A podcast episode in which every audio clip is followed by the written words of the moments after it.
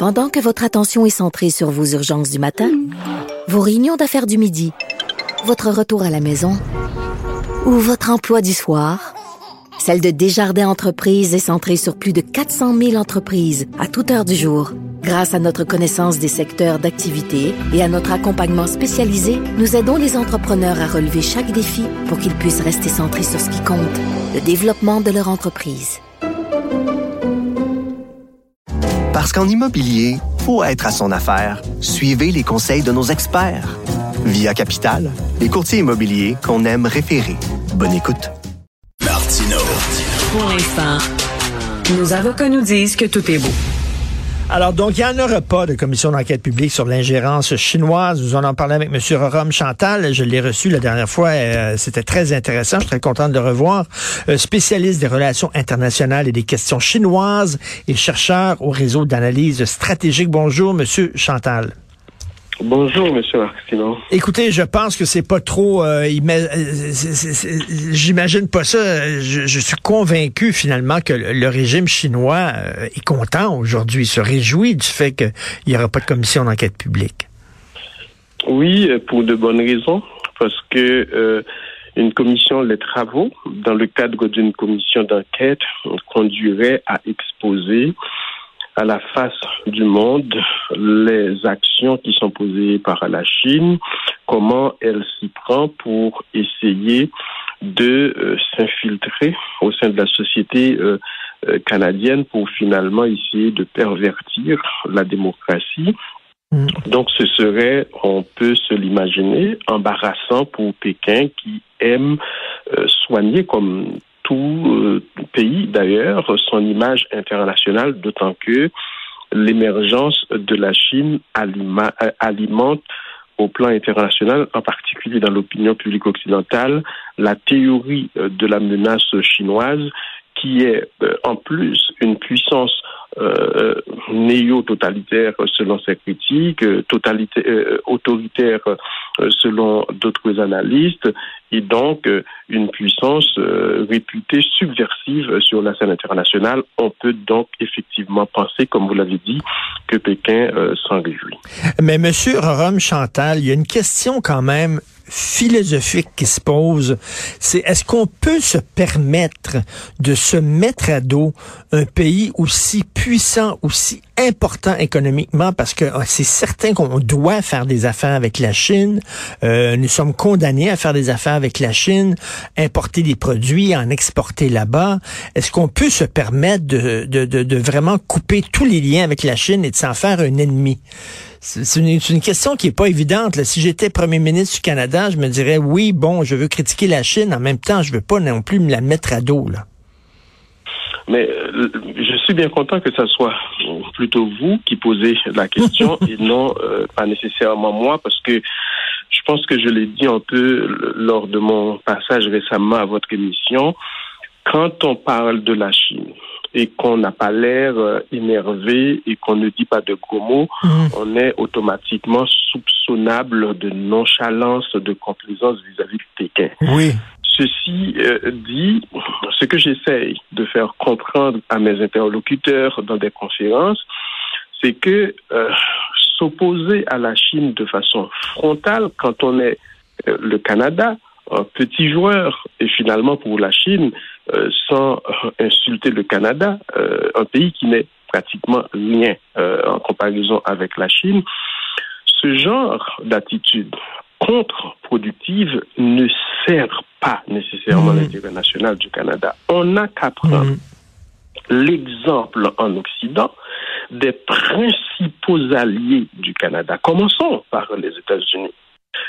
En dépit de la guerre économique déclenchée par Donald Trump, qui est suivie par euh, Joe Biden en quelque euh, sorte, les relations économiques entre les deux pays, contrairement à ce qu'on peut imaginer, n'ont jamais été aussi florissantes. Et là, les chiffres en parlent. Mais aussi, prenons le cas de l'Europe, l'autre allié du Canada.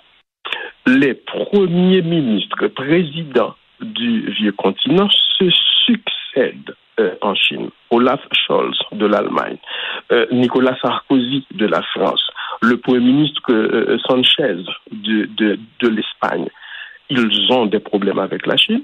L'Europe a identifié la Chine comme un rival systémique, les États-Unis comme euh, euh, euh, un, adversaire. Malgré tout, tous ces pays, mais pas seulement, je termine là-dessus, le cas australien est encore plus instructif pour le Canada. L'Australie est considérée comme le shérif, c'est George Bush qui le disait, de l'Amérique, donc en Asie-Pacifique. Le pays est sous le parapluie sécuritaire américain. Pourtant, selon les déclarations d'un dirigeant australien, leur demander de choisir entre Pékin et Washington, c'est comme demander à un enfant de choisir entre papa et maman. écoutez, je, vous écoute, la géopolitique euh, parce que c'est ça votre centre d'intérêt. La géopolitique, c'est comme un jeu d'échecs. Hein. On sait que les joueurs d'échecs, il, faut qu'ils pensent. Les joueurs d'échecs, habituellement, on les voit, ils sont froids. Ce sont des mathématiciens. Ce sont des gens. Euh, l'émotion est la pire, euh, la pire conseillère. Il faut mettre ses émotions de côté. Là, c'est bien beau hein, la Chine, c'est épouvantable, les Ouïghours, l'espionnage industriel, mais quand on fait de la géopolitique, il faut le faire de façon froide. Malheureusement, M. Martineau, euh, il manque euh, ce genre euh, d'homme d'État avec cette, envergure dont vous semblez proposer le profil et, c'est dommage. C'est dommage. Le Canada a besoin d'un dirigeant qui ne cède pas aux pressions de l'opinion publique, euh, qui ne réagit pas de façon épidermique. Et mhm. la description que vous proposez me rappelle très très bien ce que l'éminent sociologue euh, allemand Max Weber, en son temps, il a dit dans la distinction qu'il a proposée entre l'éthique de conviction et l'éthique de responsabilité. L'éthique de conviction nous amène effectivement à identifier et à s'opposer à la Chine pour certaines dérives autoritaires, la question des Ouïghours dans la, euh, la province, la région du Xinjiang, ça c'est normal. Le Canada ne peut pas se dérober à sa tâche comme démocratie libérale. Mais l'éthique de responsabilité amènerait également ces dirigeants à reconnaître la réalité, mmh. c'est-à-dire dans environ une dizaine d'années, la Chine pourrait une dizaine d'années, c'est demain, devenir la première puissance économique mondiale étant déjà une puissance nucléaire, membre permanent avec droit de veto euh, au, au, Conseil de sécurité des Nations Unies. Enfin, pour prendre seulement quelques exemples, le pays qui jouit déjà de relations économiques privilégiées avec environ 120 pays, beaucoup plus que les États-Unis, y compris avec des partenaires désignés des États-Unis comme l'Allemagne. Donc le premier partenaire de l'Allemagne devant les États-Unis. Donc le Canada ne peut pas se permettre de s'aliéner euh, hmm. euh, de bonnes relations avec la Chine, ça desservirait l'intérêt national du Canada. Et si j'avais l'oreille du ministre Justin Trudeau, c'est ce que je lui dirais et je le dirais en public à tous les Canadiens si euh, j'avais peut-être votre notoriété. et, M. Chantal, ce que vous dites, c'est très clair, c'est qu'on a beaucoup plus besoin de la Chine que la Chine a besoin de nous. Ici, demain, euh, effectivement, on coupait tous les liens avec la Chine, on en serait les premières victimes au point de vue de l'économie. Et, M. Chantal, ce qui m'amène là, euh, ça peut peut-être surprendre les auditeurs, mais d'un strict point de vue de géopolitique, de calcul froid, de protection des intérêts du Canada, euh, si vous voyez ça sous cet angle-là, de dire ben on ne fera pas de commission euh, d'enquête publique et on on on n'accusera pas de front frontalement et publiquement le régime chinois, est-ce que pour vous c'est une bonne décision? Oui, c'est une bonne décision, mais il faut l'expliquer. Je vais euh, euh, prendre peut-être l'exemple de Nicolas Sarkozy euh, ce n'est pas peut-être le meilleur exemple, l'homme d'État occidental exemplaire, mais je me rappelle une position qu'il avait devant le Parlement européen euh, lorsqu'on s'approchait des Jeux olympiques en 2008. Il y avait Daniel Cohn-Bendit, député européen, qui s'était émis en public en disant Monsieur Sarkozy, allez-vous, allez, rendez-vous en Chine, allez donc manger avec euh, des baguettes avec les Chinois, etc., etc. Et en réponse, il a dit Monsieur Cohn-Bendit, je comprends bien euh, vos émotions, mais je vous dirai ceci la France ne peut pas ignorer un pays de 1 milliard 400 millions. À l'époque, c'était 300 millions d'habitants. J'ai trouvé dans, dans, sa réaction euh, celle d'un homme d'État et c'est apparemment ce que font euh, Monsieur Scholz, Monsieur le, le, le, chancelier allemand, le président français euh, ou encore le premier ministre espagnol, dont on ne peut qu'on ne peut pas toujours, en tout cas pas monsieur euh, euh, le chancelier allemand ou bien encore le premier ministre espagnol, ce ne sont pas nécessairement des chefs d'État ou bien encore Joe Biden qu'on peut accuser nécessairement de complaisance vis-à-vis de Pékin. Il y a une réalité et quand on est chef d'État, on doit tenir compte de cette réalité.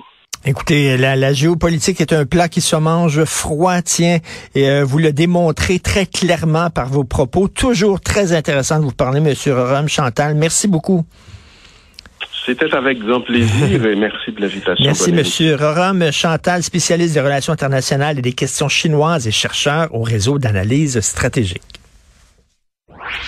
Pour être un vrai média d'information, il faut expliquer la nouvelle. Histoire de cœur, mais le cœur réel. Fillette de 7 ans, qui espère toujours, qui attend toujours un cœur. Comprendre les enjeux. Pourquoi le détenteur de nos fonds de pension, publics, là, ne pourrait pas être actionnaire des compagnies qui vont profiter du pari qu'on paye plus cher? Ça n'a pas rapport, là. Poser les bonnes questions. Comment se fait-il qu'on soit pas plus moderne dans notre approche du système de santé? C'est une bonne question. Avoir des solutions. Là, on est au 21e siècle. Il me semble que le 810, là, faut qu'il arrête d'être juste un morceau de papier. Ajouter de l'opinion. Promesse après promesse, il n'y a rien qui s'améliore. Débattre des idées. Faut se lever haut et fort contre ces hommes qui obligent les femmes et parfois des fillettes à se cacher, cacher leurs cheveux au nom d'une doctrine politique. Faire réagir. Je vais faire une blague qui va faire pleurer les petits lapins. Ça a l'air que les Chinois ont les baguettes en l'air. pas besoin de vous dire qu'on est pas mal loin des influenceurs et des fake news. Savoir et comprendre notre société. Cubradio.ca